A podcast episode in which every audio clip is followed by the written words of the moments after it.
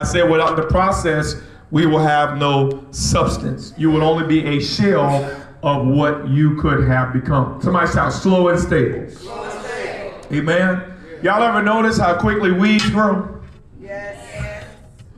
You ever notice how slowly fruit grows and everything that's good grows slowly? Yeah, yeah, yeah. Hello, somebody. Yeah. Everything that normally that's bad, it springs up overnight and you didn't plant it. You ever notice you don't have to work to get weeds? Anybody ever went out and planted weeds in your yard? Come on, somebody. Anything you want without work has to be weeds. Oh, come on, somebody shout. It's non-productive. It's non-productive. But normally anything of value, of substance, anything that's going to last and endure, somebody shout, there's a process attached. Now, look at your neighbor. I'm getting into the word. Look at your neighbor. Say, neighbor, neighbor. never despise process. Amen? Amen. Never despise process. Y'all hear what I'm telling you right now? And never run from people who are making you change. Oh, God. Unless it's for the worst. Amen? We're going to jump into this today. You know, as I was, uh, uh, Ephesians 6 3 in your Bible, as I was considering what I was to impart into this uh, group today, I began to think of some of the principles through which God has caused us to live a very effective life and have a very effective ministry.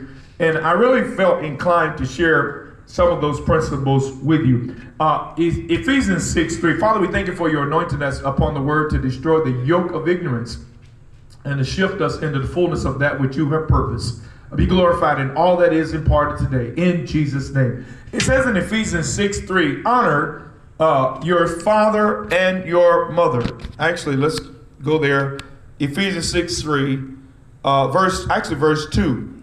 It says, Honor thy father and, oh my goodness, which is the first commandment with promise, that it may be well with thee, and thou, that thou may livest long on the earth. Somebody shall honor. honor.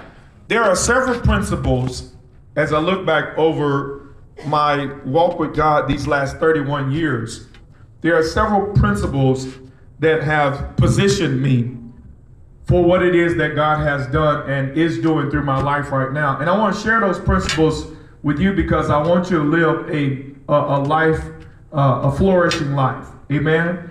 Uh, somebody shout, a blessed life. A blessed life. I believe the blessing of the Lord maketh rich and adds no sorrow. Yeah. And I believe that God has purpose that we would live blessed lives.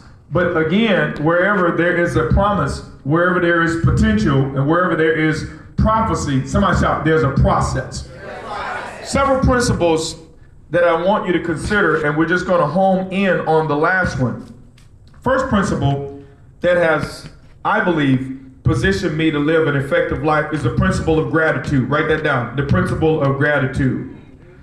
1 Thessalonians 5:18 says, In all things give what? Thanks. In all things give thanks, for this is the will of God concerning you. Somebody shout gratitude. Gratitude. One of the things that I teach is that gratitude creates a power climate of accumulation. Mm-hmm. What do you mean by that? Whatever you are grateful for, you always get more of. Oh, God help. Anybody remember when Jesus was teaching the multitudes and, and he realized they were they were tired and hungry. What did Jesus do? Tell us, what did he do? Somebody shout, he fed the multitude. But now watch what he did. When he realized, when the disciples realized that there was not enough food in order to feed the multitude, they gave Jesus two fish and five loaves. What did he do? He lifted to the Father and gave what? Thanks and it began to multiply. Listen, my tell quit complaining about your paycheck. Whatever you are grateful for multiplies. Y'all not hear what I just said? Whatever you give thanks for, it begins to multiply in your life. Y'all understand that, believers? That's why the enemy wants to get your mouth into complaining because he knows that complaining will cause the thing you desire to evade you. Y'all did not hear what I just said. I said complaining